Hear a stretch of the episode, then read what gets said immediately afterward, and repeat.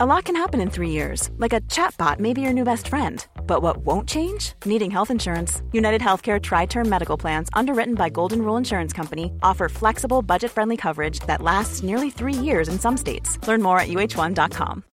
Since 2013, Bombas has donated over 100 million socks, underwear, and t shirts to those facing homelessness. If we counted those on air, this ad would last over 1,157 days. But if we counted the time it takes to make a donation possible, it would take just a few clicks. Because every time you make a purchase, Bombas donates an item to someone who needs it. Go to bombas.com slash ACAST and use code ACAST for 20% off your first purchase. That's bombas.com slash ACAST, code ACAST. Hey, I'm Ryan Reynolds. Recently, I asked Mint Mobile's legal team if big wireless companies are allowed to raise prices due to inflation. They said yes. And then when I asked if raising prices technically violates those onerous two year contracts, they said, What the f are you talking about, you insane Hollywood ass? F- So to recap, we're cutting the price of Mint Unlimited from $30 a month to just $15 a month. Give it a try at mintmobile.com slash switch. $45 upfront for three months plus taxes and fees. Promo for new customers for limited time. Unlimited more than 40 gigabytes per month. Slows. Full terms at mintmobile.com. Vi är denna vecka sponsrade av Indie Beauty. Och Sofie, det här tycker jag är extra fint och extra roligt. Ja men Indie Beauty är ju ett skönhetsvarumärke som jag tror att väldigt många känner till, men det jag älskar mest, det är att Indie Beauty liksom vill vara mer än bara produkter, vilket de ju också är. Exakt. Indie Beauty står ju för Independent Beauty, skönhet på dina villkor och för din egen skull.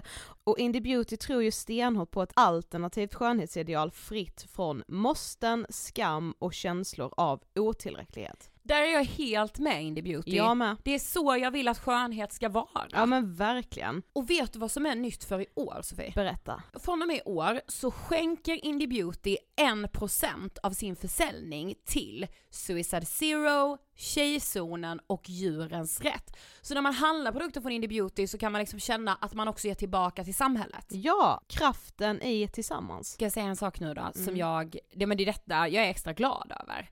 Nu har Indie Beauty tagit fram en keps och den tycker jag ändå så på sommaren, skydda sig från solen, Jättebra, jag älskar kepsen. men det bästa, de bidrar till Suicide Zeros viktiga arbete för att minska antalet självmord och självmordsförsök. Så för varje såld keps så går hela vinsten, 100 kronor, direkt till Suicide Zero. Då kan man liksom göra nytta både för samhället och sin hud på en och samma gång. Ja, och kepsen kostar 169, men alltså hela vinsten går då som sagt till Suicide Zero. Så om man vill göra skillnad när man är där ute i solen, nu när den börjar titta fram, då ska man välja den här kepsen. Den säljs exklusivt på indiebeauty.se och på Apotea. Tillsammans kan vi skapa en ljusare framtid. Vi ses med kepsarna på! Tack Indie Beauty. Vi är sponsrade av Mindler och som ni säkert vet sedan tidigare så är vi ju ute på psykologresan tillsammans. Men hur vet man egentligen när det är dags att söka hjälp? Ibland uppstår saker i livet som kommer utmana oss och kännas tufft. Det mesta självläker vi oss igenom, för vi är menade att ta oss igenom en viss mängd påfrestningar. Men ibland behöver man professionell hjälp för att ta sig ur jobbiga perioder i livet. Men vart går då gränsen? Vad är en del av livets skavighet och när är det läge att söka hjälp? Det sägs till exempel att stress är farligt, men att också kan vara bra. Alla sover dåligt ibland, så när har man egentligen sömnproblem? Ångesten kommer väl krypande för de flesta någon gång. Så när ska man se ångesten som outhärdlig? Hur vet jag? Med oss som psykolog har vi såklart min gamla psykolog Linnea Seidbrant. Men Linnea, vad är egentligen utmattningssyndrom? Utmattningssyndrom är en konsekvens av svår och långvarig stress utan möjlighet till återhämtning. Vi är ju då skapta för att klara av stress, men vi behöver också återhämtning. Om du utsätts för för mycket stress under en lång period utan att du får till den nödvändiga återhämtningen så kommer kroppen till slut att säga ifrån. Och det är faktiskt så att alla har en gräns. Du kan drabbas av en rad fysiska eller psykiska besvär som trötthet, sömnproblem, hjärtklappning, besvär från magen och tarmarna och mycket annat. Och det här är ju då varningssignaler och tecken på att du kan behöva göra någonting åt din situation. Annars så kan besvären utvecklas till att du mår så dåligt på sikt att du blir psykiskt och fysiskt utmattad. Ladda ner Mindler till din telefon och läs mer på mindler.se.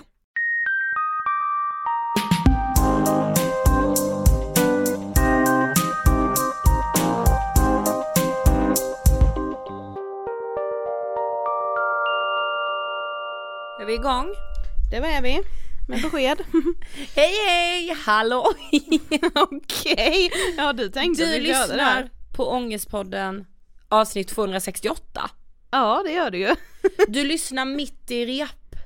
Ja det kan man lugnt säga. Alltså, Alltså- nu är vi inne i en ny fas. Nej men alltså vi är ju så nära repetitioner, eller vi är ju inte nära repetitioner, vi är ju till och med i repetitioner.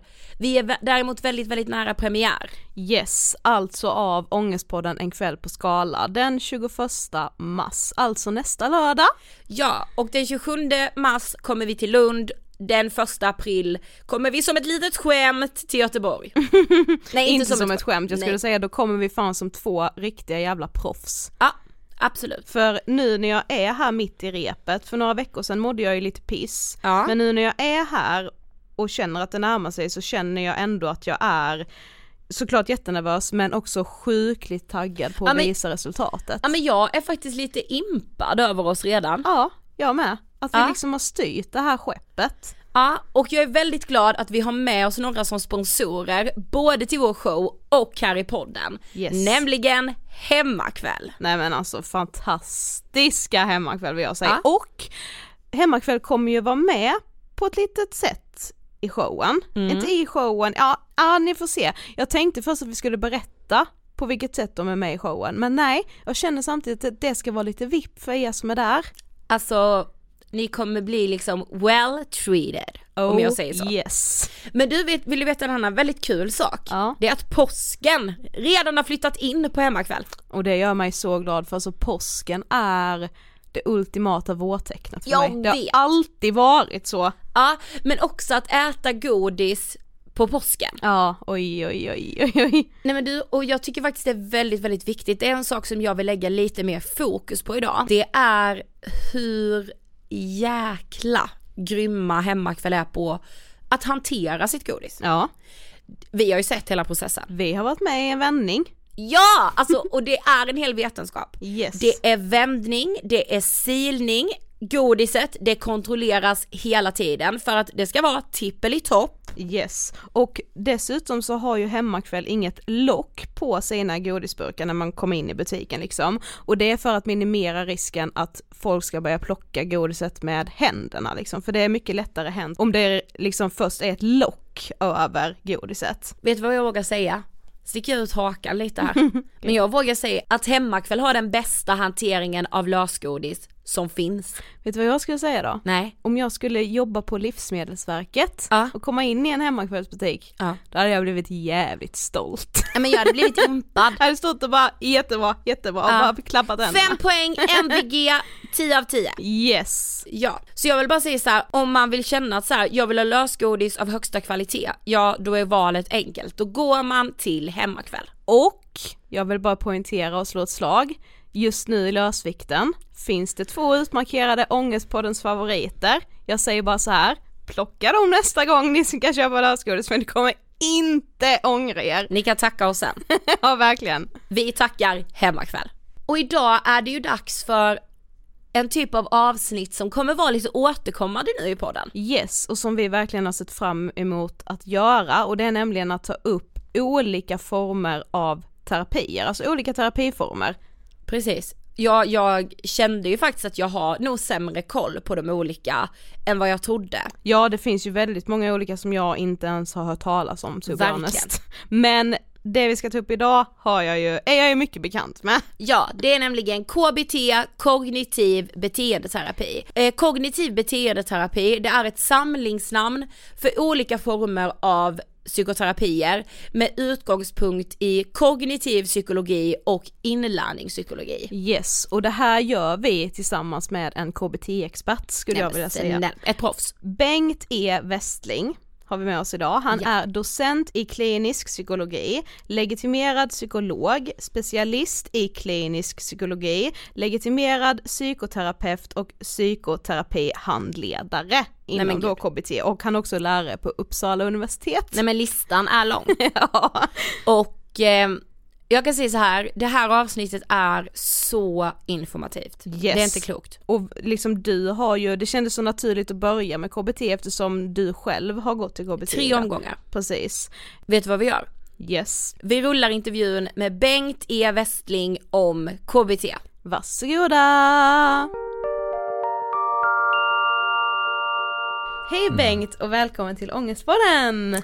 Ja men tack så mycket för möjligheten att få komma till er. Ja det känns Väldigt bra kul. att du är här. Jag tycker med det. Jag älskar när vi liksom har profession här Sofie. Ja. Ja, Men berätta, vem är du? ja vem är jag? Jag är en eh, psykolog som har jobbat massa år i Uppsala, kommer ursprungligen från Norrland. eh, Men bor i Täby sedan en tre, fyra år tillbaka. Då. Jobbar dels på institutionen för psykologi i Uppsala som programansvarig för psykoterapeutprogrammet, tidigare psykologprogrammet. Och har vid sidan av det privatpraktik, och utbildning, handledning och patientarbete och så. Mm. Vad tänker du på när du hör ordet ångest? Ja, jag tänker väl på en fruktansvärt obehaglig upplevelse men samtidigt helt ofarlig. Det är alltid viktigt att säga. Ja, Men som sagt, idag ska vi ju prata om KBT. Ja. Och om vi, vi bara säger vilken ände ska vi börja i? Men vi tänker, vad är KBT? Det finns väl långa och korta definitioner på det. Men jag Ja. kan väl börja med kanske någon kort definition och att vi Ja. eventuellt utvecklar mera. Men, Ja men feel free, du kan Ja. utveckla hur du vill. ja, men det är vad man kallar en evidensbaserad psykoterapiform för det första då, som har väldigt starkt stöd för de olika metoderna som, som ryms inom det här. Då. Och i början var ju det här en väldigt, väldigt liten rebellrörelse egentligen mot den psykodynamiska terapin. Men den har vuxit då mer och mer och är väl idag det dominerande paradigmet inom psykoterapi och det som de flesta arbetar med och utbildar sig i. Och ja, ett väldigt grundläggande antagande som man utgår ifrån, det själv, själva basen på något sätt. Och det är ju att eh, det är inte händelserna i sig utan våra tolkningar av dem som leder till olika emotionella responser, ångest till exempel. Då, och att de här tankarna också kan leda till mindre lyckade beteenden vissa gånger. Det är väl själva, själva kärnan då. Och ja, det, det finns ju en rad anpassningar av den här terapiformen för olika tillstånd och så jobbar man med depression och så jobbar man med panikångest och jobbar man med generaliserad ångest och så vidare. Men vem uppfann KBT då och liksom när och hur kom man ens på den här idén? Man kan väl säga att upphovsmannen är en psykiater vid namn Aron T. Beck, eller i varje fall en av de stora upphovsmännen. Det finns andra stora sådana här förgrundsgestalter som Albert Ellis också. Då. Men Aron T. Beck uppfann kognitiv terapi och var en stor företrädare för kognitiv terapi. Och det kom väl lite efter beteendeterapin då, för det hade funnits beteendeterapi under många år, men man tyckte att hmm, vi fixar många problem, men inte riktigt, riktigt alla fixar vi. Och vad kan det vara vi missar då? Ja, är det patientens kognitioner som har gett för lite uppmärksamhet?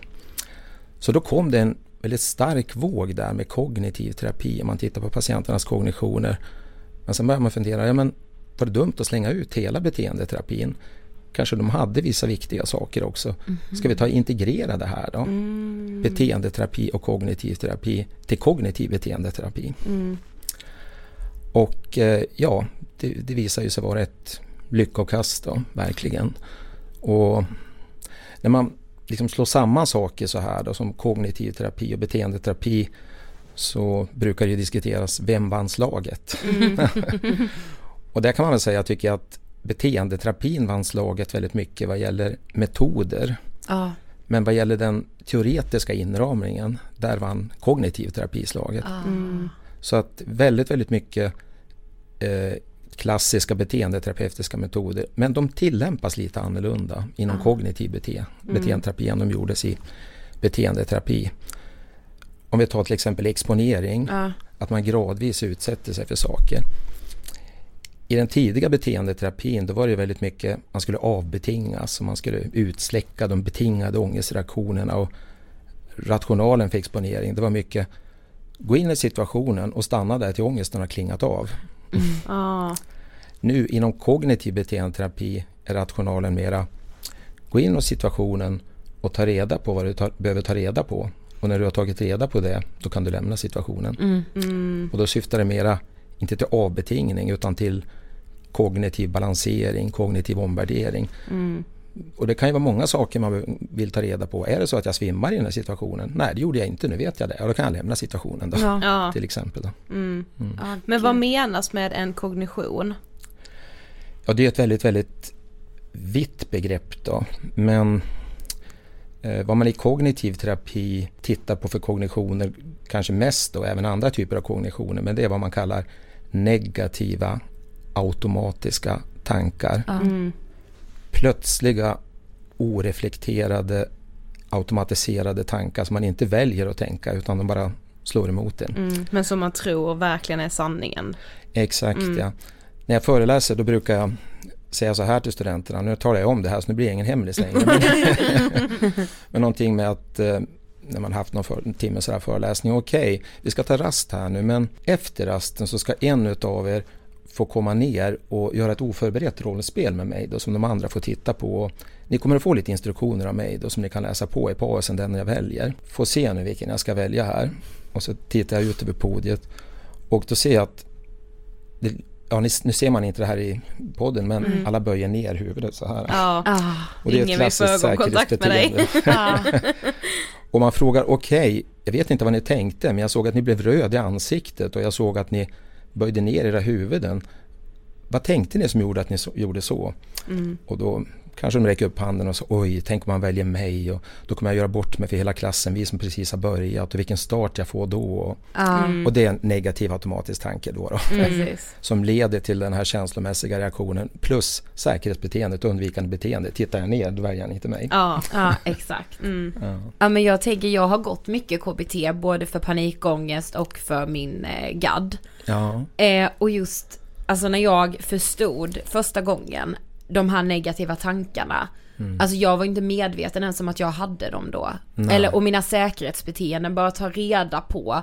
Ja men vad gör jag exempelvis om jag får en ångestattack på en middag. Men jag går alltid på toa för att jag tror att jag ska svimma på middagen. Eller jag tror att eh, alla ska skratta åt mig. Och att också liksom lägga märke till det här. Det tycker jag är så häftigt. Att göra den resan i sig själv. Absolut. Ja. Faktiskt. Ja.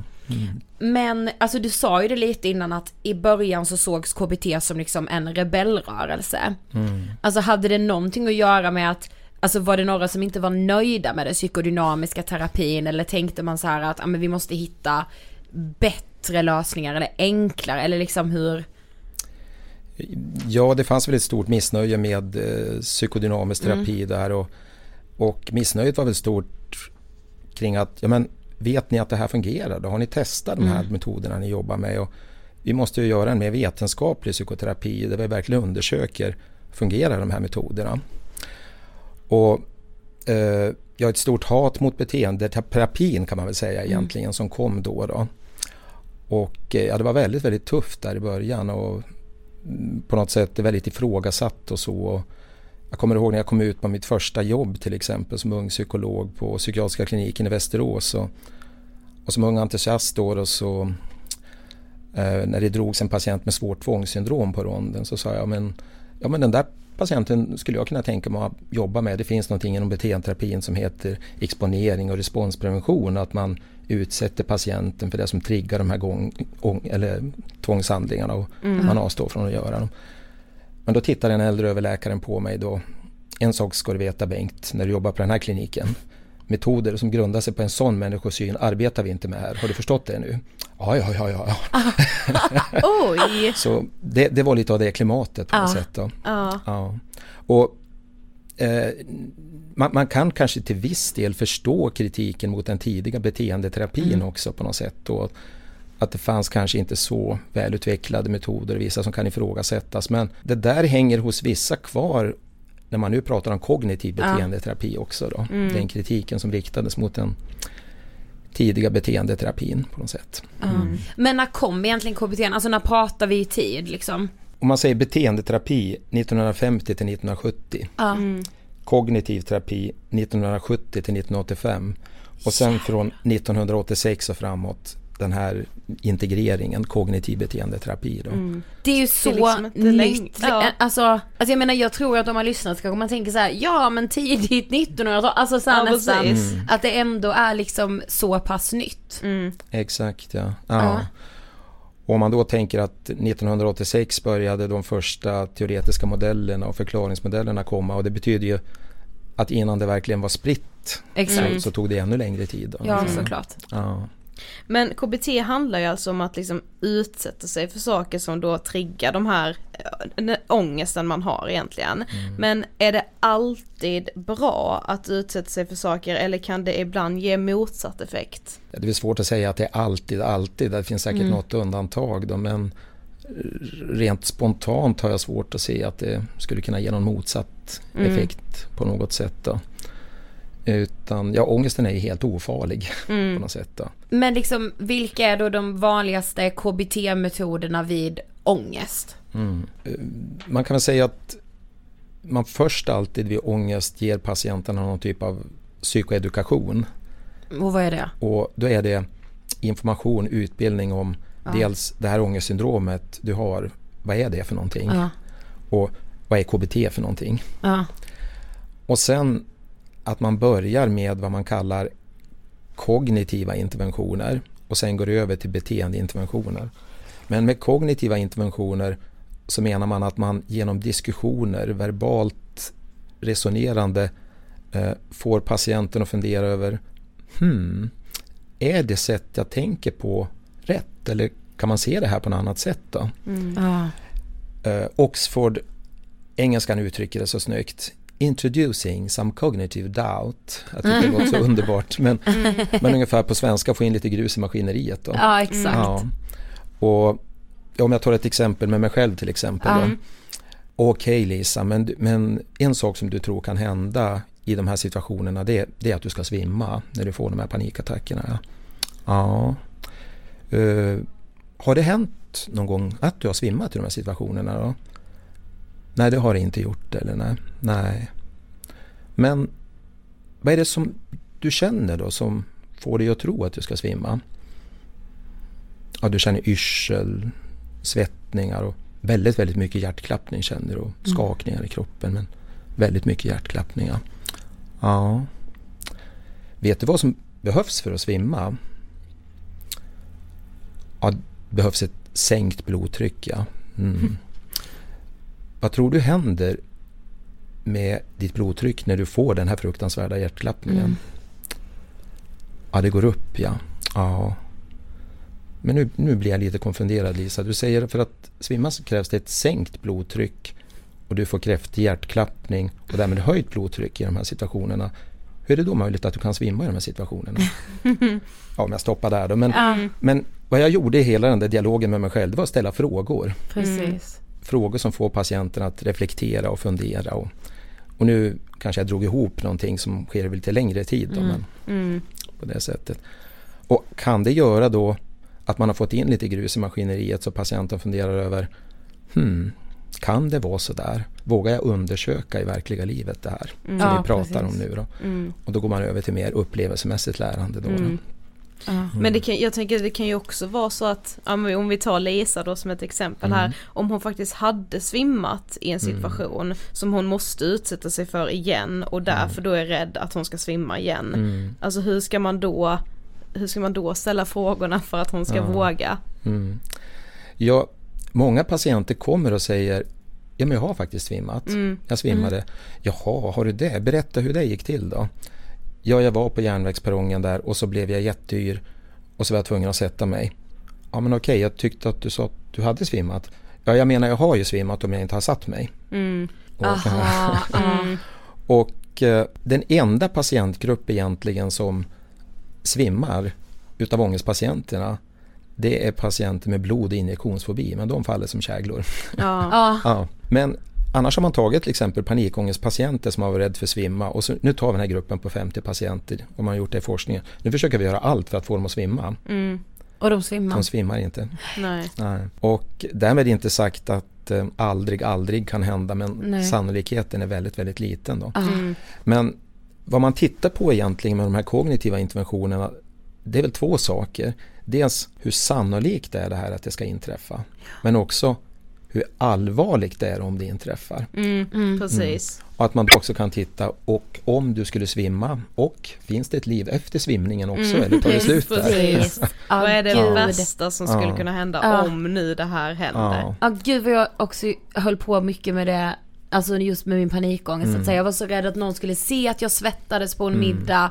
Och jag minns det när min psykolog sa då till mig den gången, men om någon ser att du svettas på en middag, Mm. alltså ditt liv är ju inte, och jag bara så nej okej mitt liv är faktiskt inte slut då liksom. Nej, Det är ju inte lika med att då tar det slut, alltså. Nej. ja, men precis. Men att man liksom har byggt upp känslor kring det som om det vore fallet. Ja, absolut. Ja. Ja. Och man går nog mer och mer mot inom KBT tror jag att titta mer och mer på hur allvarligt det är det. Ja. Mm. Och i synnerhet om det är mer socialt relaterade läsor, att man är rädd för att göra bort sig, skämma ut precis. sig. Då. Om jag får ta ett exempel igen då från Mm, ett annat ja. område än panikångest. Om jag tar till exempel, vad ska vi ta, social ångest. Ja. En eh, man som är rädd för att rodna. Mm. 30-årig man, före detta framgångsrik id- idrottare, Mm. eh, bra utbildning nu, arbetar. Men han får i olika sociala situationer en kraftig rodnad. Mm. Och eh, som han sa till exempel till mig då, men, ja, men det är helt kört för mig att träffa en tjej. Vadå, gå på en dejt liksom? Här, hallå herr tomat liksom. Det, hon Ja, pinsamt. hon springer iväg på toaletten i pausen och så kommer hon inte tillbaka. Mm. Ja. Och, och där såg jag han då väldigt allvarligt på rodnaden Ja, och då rodnar han mycket. exakt. Ja. Låg acceptans för rodnad, mycket rodnad, hög acceptans för rodnad, liten rodnad. Exakt. Men vad vi gjorde där, det var att göra ett så kallat beteendeexperiment, ett väldigt vanligt eh, arbetssätt inom KBT där man till exempel kan göra små opinionsundersökningar. Att vi frågade, jag frågade ett 50-tal kvinnor i hans ålder, om du är med en man på en dejt och han rodnar, hur pass mycket påverkar det ditt intresse för dejt nummer två med den mannen? Och vad blev svaren? Ja, de blev ungefär så här då att, åh men vad gulligt. Ja, det var det jag tänkte. Jag tänkte också det! Gulligt. Ja! Eller typ, hmm, han är lite påverkad av mig, spännande. Ja, ja, precis. Så hade man ju tagit det, så här, vad gud, alltså man hade ju tagit det snarare som en komplimang. Ja. liksom. Ja, verkligen. och mm, vissa fick nästan lite moderkänslor. Men utav de här 50 så var det väl kanske fyra stycken som skrev Men gud vad osexigt, honom vill jag inte träffa igen. Ja. Men då finns det ju väldigt många kvar då, då finns det 46 kvar då va. Ja. Och med de här typen av experiment, vad händer då? Jo, så hans acceptans för rodnad ökar och då rodnar han mindre då.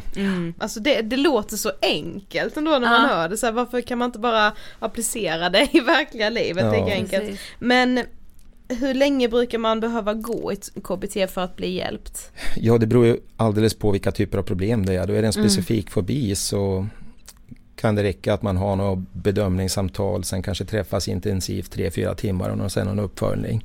Då kan det gå väldigt snabbt då. Alltså typ så här om man har spindelfobi Exakt, eller typ. ja, Ja. exakt. Spindelfobi, råttfobi eller kofobi eller vad det nu kan vara. Åh gud, ja. Mm. Så det, jag är tre, fyra timmar bort från att bli av med min spindelfobi egentligen. Ja, precis. Ja. Det är oftast, många tycker det är rent magiskt att de kanske står ute i väntrummet och vägrar att gå in när ormen är där. Och sen efter några timmar så har de den runt halsen den slingrar runt den. Ja. Men om man tar Tänker jag. andra typer av ångesttillstånd, så en vanlig behandlingslängd är väl kanske någonstans mm, 12 sessioner någonting då. Ibland 10, ibland 15. Men sen kan det ju också vara att man arbetar med KBT med väldigt djup depression, det finns personlighetsproblematik tillsammans och alkoholism och ja, multiproblematik. Då kanske man behöver 50 sessioner över ett år eller ett och ett Precis. halvt år så att det varierar ju väldigt då. Ja. Men vad skulle du säga att det finns typ för myter eller så här missuppfattningar om eh, KBT? Ja, eh, myter om KBT. Eh, det finns väl en hel del då, men en myt kanske kan vara att ja, men det är någon ytlig symptombehandling som inte går till djupet med besvären verkligen. Och, och eh, då kommer de bara att komma tillbaka. Och Ja, i den tidiga beteendeterapin kanske man i vissa fall, inte alla, kunde tänka i de termerna. Men definitivt inte med kognitiv beteendeterapi. Utan dels tittar man bakåt för att få en förståelse av problematiken men också att man försöker angripa de mekanismer som driver problematiken. Mm. Om vi tar till exempel, vad ska vi ta, generaliserad ångest. Mm. Så den mekanism som man driver där, eller arbetar mycket med där, det är att patienterna kan ha till exempel eh, positiva antaganden om oro. Jag bara ja, ja. mm. Oro är väldigt bra för det, det driver mig att plugga hårdare. Och Exakt. Om jag oroar mig för mina barn då ser jag faror väldigt tidigt och Precis. hinner intervenera. Och, och alltid när jag oroar mig, det jag oroar mig får aldrig inträffa. Exakt. Så att jag oroar mig förebygger att det ska hända. Mm. Och då är det ju mycket att man försöker på olika sätt eh, angripa den mekanismen som man menar är själva roten. Då. Mm. Men skulle man bara köra en avslappningsbehandling eller någonting då menar jag det skulle man kunna se som en symptombehandling egentligen. Då, för det är inte det som är själva kärnan till mm. det hela. Mm. Och vad man ser också vilken mekanism man kan angripa vid GHD till exempel det är att patienterna har en uttalad intolerans för osäkerhet. Och man tycker att osäkerhet är fruktansvärt. Uh jag måste göra allt jag vin, kan för att bli av med min osäkerhet. Mm. Om man då till exempel gör det, det är om man ska åka ut till Arlanda, då åker man flera timmar innan så man vet att man säkert ska hinna med planet eller, mm. eller läser på massa gånger. Eller... I'm Sandra and I'm just the professional your small business was looking for. But you didn't hire me because you didn't use LinkedIn jobs. LinkedIn has professionals you can't find anywhere else, including those who aren't actively looking for a new job but might be open to the perfect role like me. In a given month, over 70% of LinkedIn users don't visit other leading job sites. So if you're not looking on LinkedIn, you'll miss out on great candidates like Sandra. Start hiring professionals like a professional. Post your free job on linkedin.com/people today. Quality sleep is essential. That's why the Sleep Number Smart Bed is designed for your ever-evolving sleep needs. Need a bed that's firmer or softer on either side? Helps you sleep at a comfortable temperature? Sleep Number smart beds let you individualize your comfort so you sleep better together. JD Power ranks Sleep Number number 1 in customer satisfaction with mattresses purchased in-store. And now, save 50% on the Sleep Number limited edition smart bed for a limited time. For JD Power 2023 award information, visit jdpower.com/awards. Only at a Sleep Number store or sleepnumber.com. Everyone knows therapy is great for solving problems, but getting therapy has its own problems too, like finding the right therapist, fitting into their schedule, and of course, the cost. Well, BetterHelp can solve those problems. It's totally online and built around your schedule. It's surprisingly affordable too. Connect with a credentialed therapist by phone, video, or online chat, all from the comfort of your home. Visit betterhelp.com to learn more and save 10% on your first month. That's BetterHelp, H E L P. om man ska till min mottagning så provåker man några gånger först så att man vet att man ska hitta dit till exempel. Mm. många gånger att man också undviker en massa, men är jag helt säker på att jag klarar det jobbet? Nej det är jag inte, Nej, men det är bäst jag håller mig vid det här jobbet mm. istället. Då. Och vad man i behandlingen gör där, det är lite grann att man gör tvärt vad de har gjort. De har försökt hantera den intoleransen med osäkerhet genom att öka säkerheten. Ja. Men vad man gör i behandlingen mycket, det är att man istället ökar toleransen för osäkerhet. Ja, mm. Mm. Genom att, uh, okej, okay, kan du packa resväskan när du ska till Arlanda på morgonen innan då? Eller någonting mm. sånt där. Och det menar jag det är att man angriper mekanismen då. Så, så det, kan ju, det kan ju vara en sån här missuppfattning eller ja. myt. Mm. En annan myt kanske kan vara att man bortser från det förflutna. Man arbetar ju bara mm. här och nu och mm. man bortser från det förflutna. Och eh, man gör ju alltid en tillbakablick i KBT och diskuterar vad har du varit med om då som har gjort att du har format den här synen på dig själv att du, du är så ointressant som människa och var mm. kommer det ifrån? Okej, okay, de här inlärningserfarenheterna har, har bidragit till det då. Mm. Mm. Okej, okay. men bara för att man vet det så behöver inte det betyda att man mår bättre för det. Nej, Nej precis. Utan man tittar bakåt för att få en förståelse varför har det blivit som det har blivit. Men man lägger krutet på hur ska vi förändra det här i nuet. Mm, då, mm. Mm. Så att man menar inom KBT att tidiga barndomserfarenheter ofta har stor betydelse för att forma olika problem. Men därmed kanske vi inte ska diskutera barndomen jättemycket för det, utan vi måste titta på vad gör vi åt det här och nu Mm. istället. Mm. Någonting annat kan vara kanske att man ignorerar emotioner. Ja, men ni pratar bara om kognitiv beteendeterapi, tankar och beteenden. Men var finns emotionerna i den här terapiformen då? Och eh, ingen KBT-terapeut är ju nöjd om patienten tänker annorlunda och beter sig annorlunda men fortfarande mår skit. Mm. Utan det är emotionerna man vill komma åt på något Ja, sätt då, mm. med kognitiv förändring och beteendemässig förändring. Och eh, att det därför ingår en rad tekniker så. Men också för att fånga kognitionerna. Vad är signalen för att fånga kognitionerna? Det är att man känner någon emotion. Mm. Okej, vad har jag sagt till mig själv nu då? Vad har jag tänkt nu Precis. som gör att jag känner så här? Mm. Det låter med så rimligt. Alltså, Gud, så här, ja. Varför ska man Mm. vara och gräva liksom bara i det gamla? Alltså man kan ju inte göra någonting åt det som redan har hänt. Nej. Det är mycket bättre att fokusera på det som är här och nu. Mm. Fast det kan vara bra att göra en liten kort tillbakablick så Ja. man får någon förståelse där. Såklart. Precis. Och där tycker jag man märker vissa könsskillnader. Att Mhm. kvinnor är i regel lite mer intresserade av att titta lite bakåt och få en förståelse. Ja, mm. Medan männen, vi gör något det här nu. Ja, gud Ja. det tror jag med. Men det tror jag typ att man bara så här är uppväxt med. Den bilden har ju jag med haft så här att man så här ska liksom Alltså anledningen till varför jag är som jag är, är på grund av saker som har hänt i min barndom. Alltså det är väl typ det första jag fick lära mig om psykologi skulle jag Mm. nog säga att så här, ja men allt har att göra med hur min barndom eller hur jag växte Mm. upp och, och om, undrar om jag beter mig så här för att jag har varit med om det här. Alltså man vill liksom hitta anledningen till varför Mm. man är som man är. Precis. Mm. Men det tror jag är mer kvinnor än män. Ja, säkert. Som du hört säger, jag tror mycket mer män är så, nej men nu vill jag lösa det här här och nu, jag skiter i varför, Ja, bara jag mår bra, alltså Mm. att man kanske, alltså rent generellt och såklart, alltså ha en, att kvinnor kanske är lite mer benägna i att säga, jag vill verkligen fatta Mm. varför är jag här, alltså Mm. Mm. Varför Ja. blev det som det blev? precis. Ja, Ja. precis. Mm.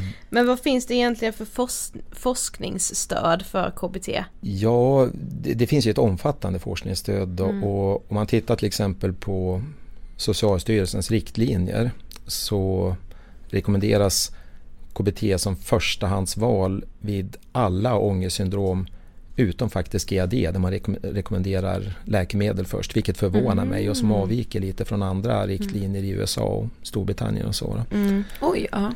Och där jag tycker verkligen psykologisk behandling, KBT, har stort värde. Men när Socialstyrelsen gör de här riktlinjerna då går man ju igenom all forskning och, och tittar på, på vad säger det då. Och, och där gör man den bedömningen. Och bedömningen är likadan om man tittar på amerikanska riktlinjer och, och, och så då, och brittiska. Och det börjar ju mycket med, med fobier. Man menade att ja, vid fobier ska man använda beteendeterapi som det heter på den tiden. Ja.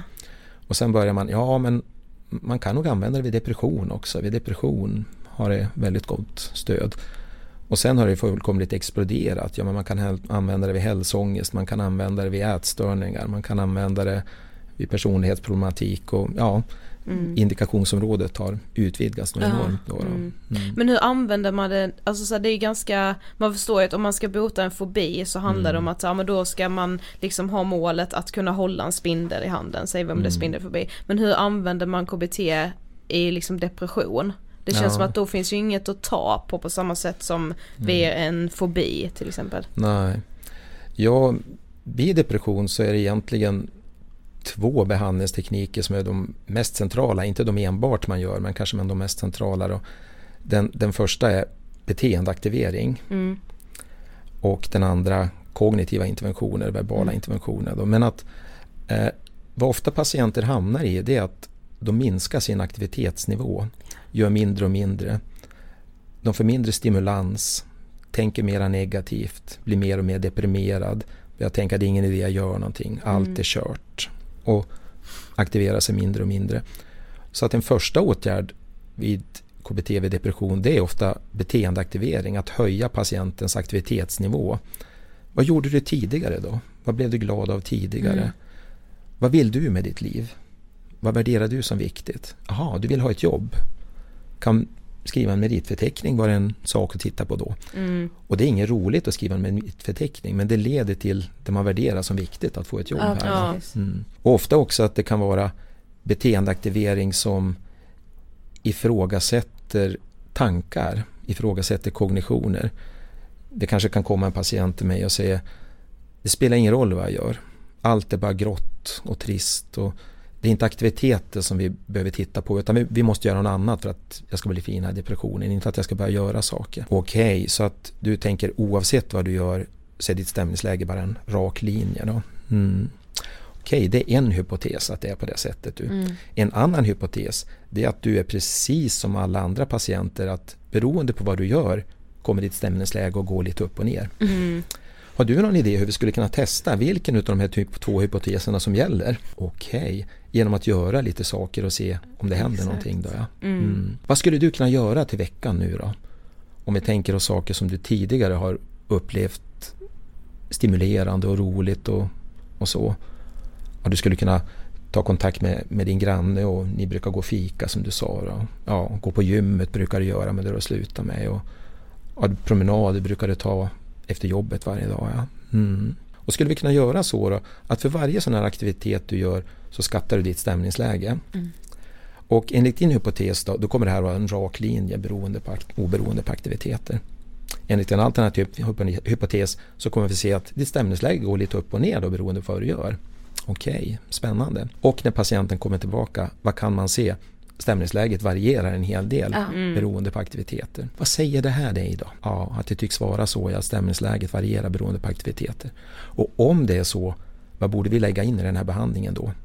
Någon form av beteendeaktivering. Mm. Mm. Och ofta är det den första delen man gör i kognitiv beteendeterapi vid depression då beteendeaktivering och att man sen går över till mer verbala kognitiva interventioner där man tittar på olika värderingar, antaganden patienten har som kanske har gjort patienten deprimerad. Till exempel mina prestationer är lika med mitt värde som människa. Mm. Eller vad ja, det nu kan vara. Känns ja. vanligt ja.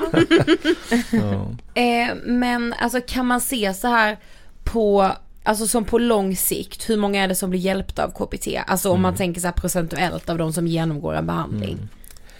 Mm. Eh, Ja, det varierar ju lite grann ja. för olika syndrom och så. Men talar vi om specifika fobier, du är väl uppe i 90-95 procent. Oh, ja. Och pratar vi paniksyndrom så är det väl lite motsvarande siffror också. Där då. Mm. Och kanske något lägre vid social ångest men väldigt högt där också. Mm. Men vad gäller till exempel GAD, Generalized mm. Anxiety Disorder, eller generaliserad ångest, mm. eller man brukar kalla det tänk om-syndromet. Mm. Tänk om det händer, tänk Exakt. om det händer. Mm. Tidigare var siffrorna där bara runt 50% som svarade på behandlingen med, med liksom första generationens KBT. Men nu med andra generationens KBT så där är siffrorna väldigt goda också, på 80-85. Mm. Och vad man jobbar med i första generationens KBT det var att mycket att, att man jobbar med GAD på samma sätt som man jobbar med andra ångeststörningar. Om patienten Aha. kom och sa, ja men tänk om det händer. Och man tittar, ja men är det så sannolikt och är det så realistiskt och är det så allvarligt om det skulle hända? Och, och då sa patienten och var mycket tacksam och åh, nu är jag inte längre orolig för det, tack, det var verkligen hjälpsamt det här.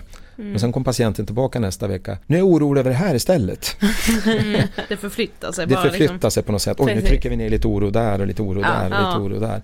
Och då börjar man fundera, måste vi hitta mekanismen som driver själva den här oron då? Och då mm. börjar man titta på det här jag pratade om tidigare med intolerans för osäkerhet och ja. positiva antaganden om oro. Mm. Då är det bättre resultat där också. Men jag skulle väl kunna sticka ut hakan och säga att det, det är ingen annan psykoterapiform som genomgående har visat bättre resultat än Nej. KBT vid något syndrom då. Mm. Wow, det har ju funkat mm. för dig. Verkligen. Funkat mm. för mig jättebra. Men mm. terapiformer utvecklas ju hela tiden. Mm. Vad finns det för utvecklingslinjer inom KBT? Där finns det ju en rad olika utvecklingslinjer och mm. man börjar mer och mer prata om KBT också då, som en, ett paraplybegrepp för en rad terapiformer. Mm. Men att alla kognitiva beteendeterapier har det gemensamt att man menar att förändring sker via kognitiv mediering, att via förändrade tankesätt. Då. Men en väldigt stor utvecklingslinje som kommer nu och som växer faktiskt en hel del i Sverige också nu, det är metakognitiv terapi. Okay. Och vad det går ut på, det är att man menar, ska vi verkligen titta på patientens tankar? Eller ska vi titta på patientens tankar om dess tankar? Oj. Och att man då kan ha vad man kallar metakognitioner då. Vilken konstig tanke det där var då. Hmm. Så där tänker man nog när man blir psykotisk. Eller, Ah.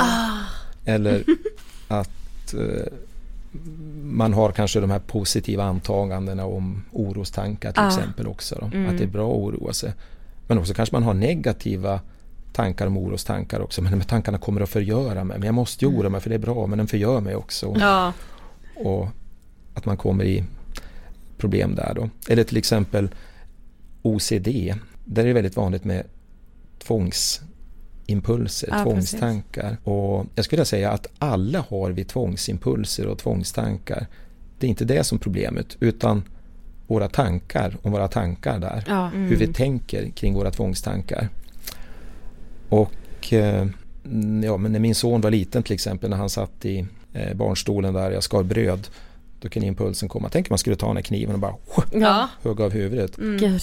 Ja. Och då tänkte jag lyckligtvis, jag var konstig hjärnan är vad, vad den producerar knäppa tankar. Mm. Men om jag då hade tänkt, men gud, vad är jag för monster? Jag är på väg att göra något sånt här.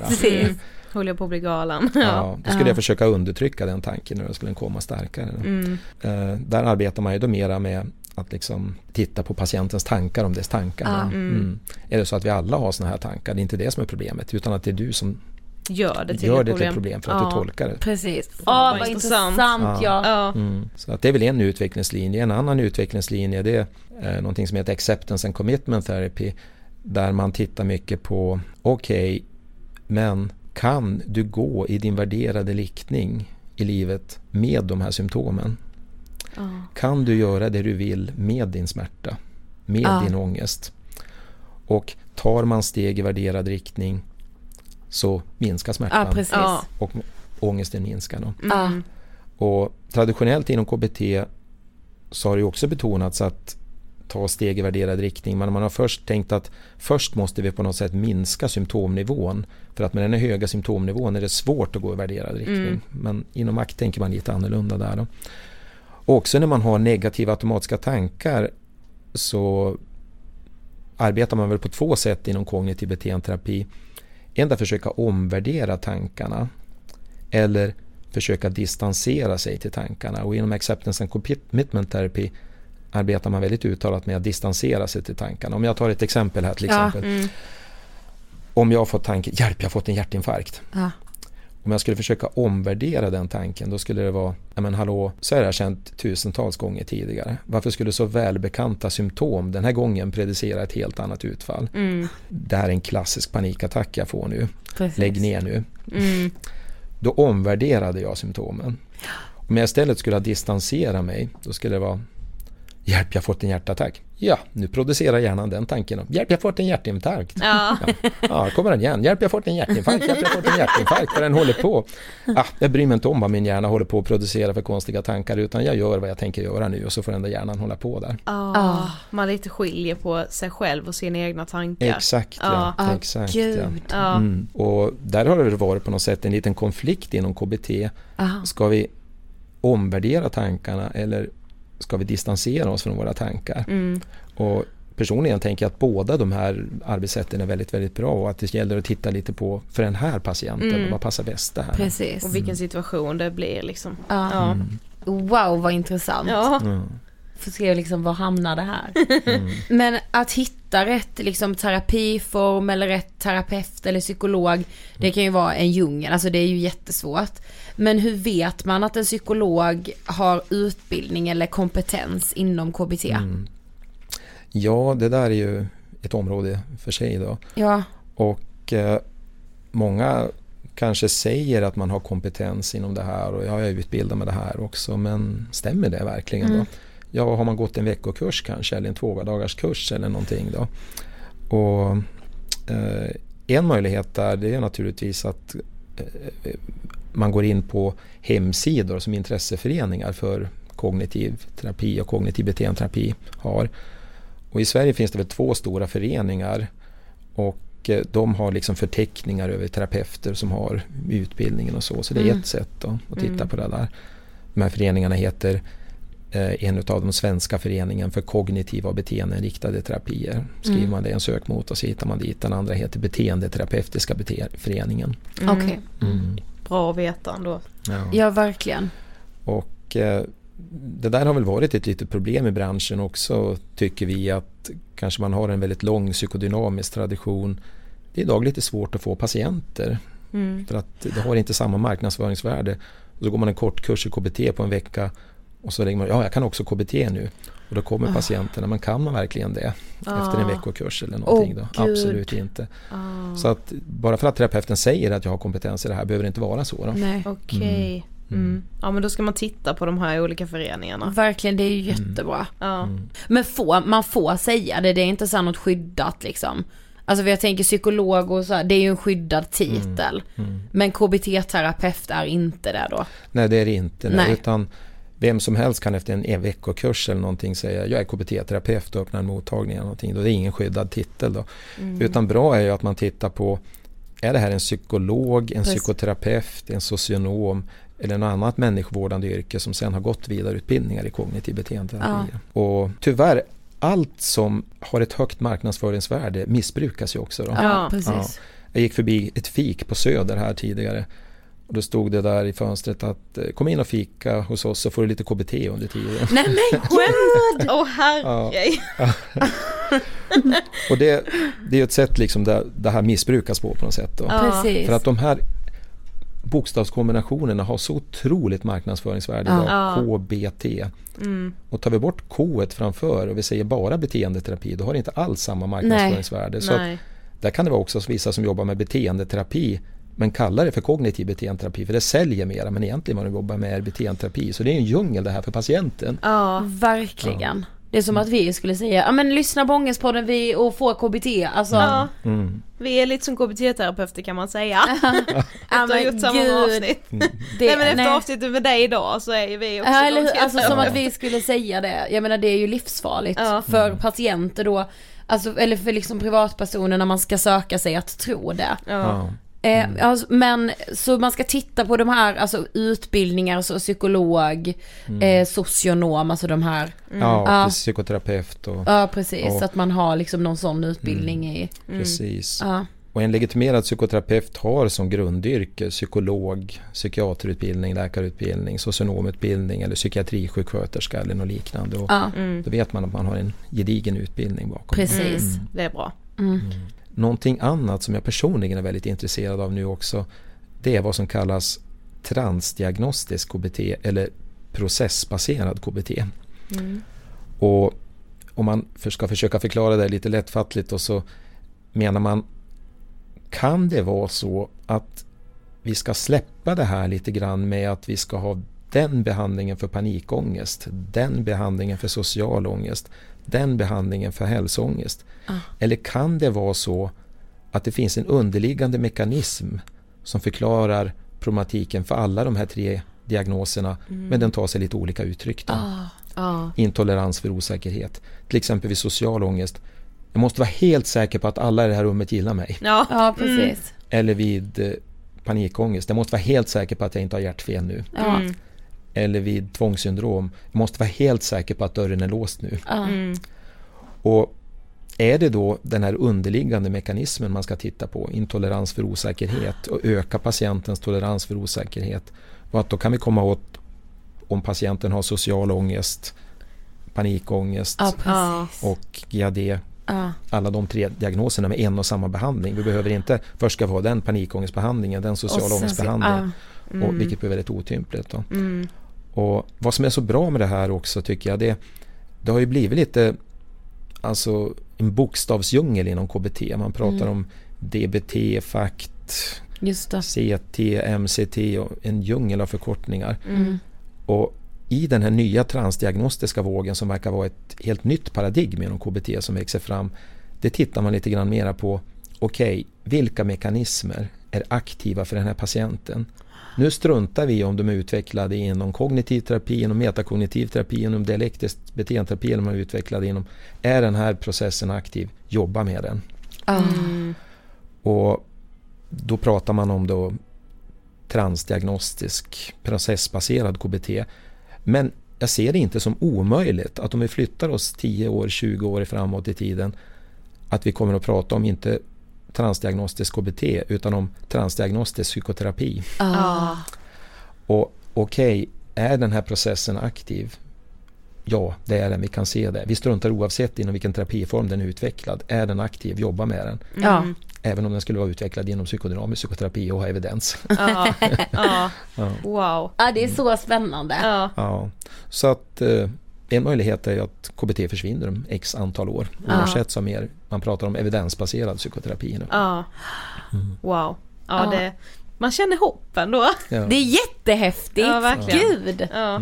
Okej, men då har vi kommit till sista frågan. Mm. Vad inspirerar dig? Ja, om vi börjar med yrkeslivet och som är Mm. lite mer ofarligt kanske. men, eh, nej, men att, att se en patient komma och ha väldigt stora problem och se att wow, det funkar det här. Ja. Jag Mm. kan ge den här patienten hjälp. Det, ja, det, det inspirerar mig. Mm. Det, och det skulle jag säga, jag jobbar med utbildning, jag jobbar med patientarbete och handledning och så. Då. Och utbildning kan ju bli lite samma sak och sådär. Men, men alla patienter är olika och det är Mm. det som är så patient, så spännande.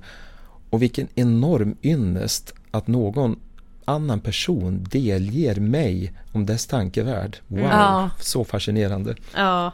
Om de allra djupaste, mörkaste tankarna, att man får tillgång till dem hos en Ja. annan människa. Kanske något de aldrig har sagt tidigare liksom. Nej, precis. Ja. Och det säger många. Jag säger nu, det har jag aldrig sagt till någon människa tidigare. Ja, Ja, det är så häftigt. Ja. Så jävla fint. Mm. Tack så jättemycket Bengt för att du ville gästa Ångestpodden. Tack så mycket att jag fick komma. Mm. Tack. Ja, informativt och Mm. bra. Och jag kan säga det, jag har ju gått i KBT för olika saker. Ja. Jag har gått i KBT för panikångest, för depression och för generaliserat ångestsyndrom. Yes. Funkat varje gång. Mm.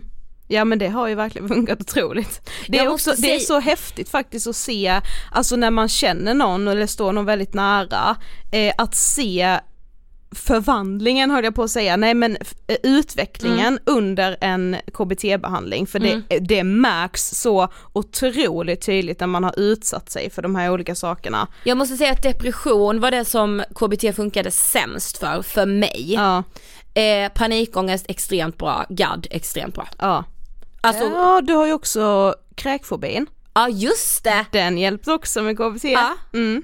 Ja men du ser. Ja. Alltså KBT är life. Yes. Jag tänker så här att Alltså ni kan ju skriva till oss på Instagram, där heter vi Angespodden eller om ni vill mejla oss, angespodden ingetfilter.se, kommentera någon av våra bilder, kanske den senaste här nu, en video på Bengt ju, eh, med olika terapiformer som ni vill att vi gärna tar upp Mm. och så, och så är, ligger bollen på oss att hitta ett lika bra proffs som Bengt. Ja, men jag tänker så här med vissa terapier ni skriver har jag sett, då tänker jag så här, humbug. Ja. Men vi kan ta upp dem ändå. Yes, Och vi, absolut. eh, visade sig att så här, fast det där är, finns ingen vetenskap, bra, då Mm. kan vi också förmedla det. Precis, och också så här, det här kanske bara är placebo, men placebo ska man inte heller underskatta. För som ni förstår så är ju KBT, alltså vetenskapen finns ju på KBTns sida så att säga. Yes. Och det är väldigt tryggt. Jag tycker det är bra att understryka det som Bengt säger med, att man verkligen kollar upp när man ska gå i KBT, är det här en psykolog, finns Mm. det liksom en utbildning? Det är ju skandal att vem som helst kan få utföra KBT. det här med KBT-caféet på Söder i Nej, men- Stockholm vet jag- jag, nej, men jag inte livrädd. vad jag tycker om, men Nej. men, well well.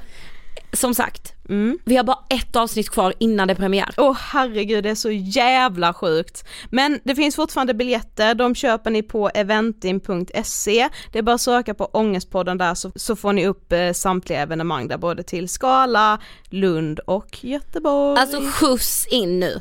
Skynda, skynda, skynda, skynda. Skjuts så, in. Så ses vi något av de här datumen. Ja, alltså vi kommer signera böcker efteråt också. Ja, Eller lätt. bara prata om man vill. Lätt. Lätt eller lätt. Ha det bäst så hörs vi som vanligt nästa vecka. Det gör vi. Hej då.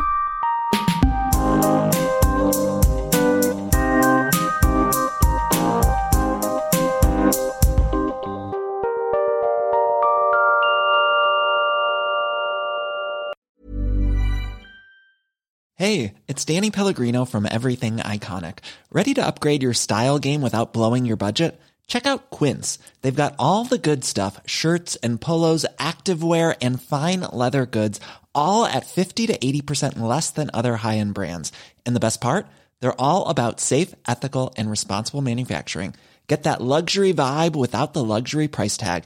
Hit up quince.com slash upgrade for free shipping and 365 day returns on your next order. That's quince.com slash upgrade. Mom deserves the best, and there's no better place to shop for Mother's Day than Whole Foods Market. They're your destination for unbeatable savings, from premium gifts to show-stopping flowers and irresistible desserts. Start by saving 33% with Prime on all body care and candles. Then get a 15-stem bunch of tulips for just $9.99 each with Prime. Round out Mom's menu with festive rosé, irresistible berry chantilly cake, and more special treats. Come celebrate Mother's Day at Whole Foods Market. Planning for your next trip?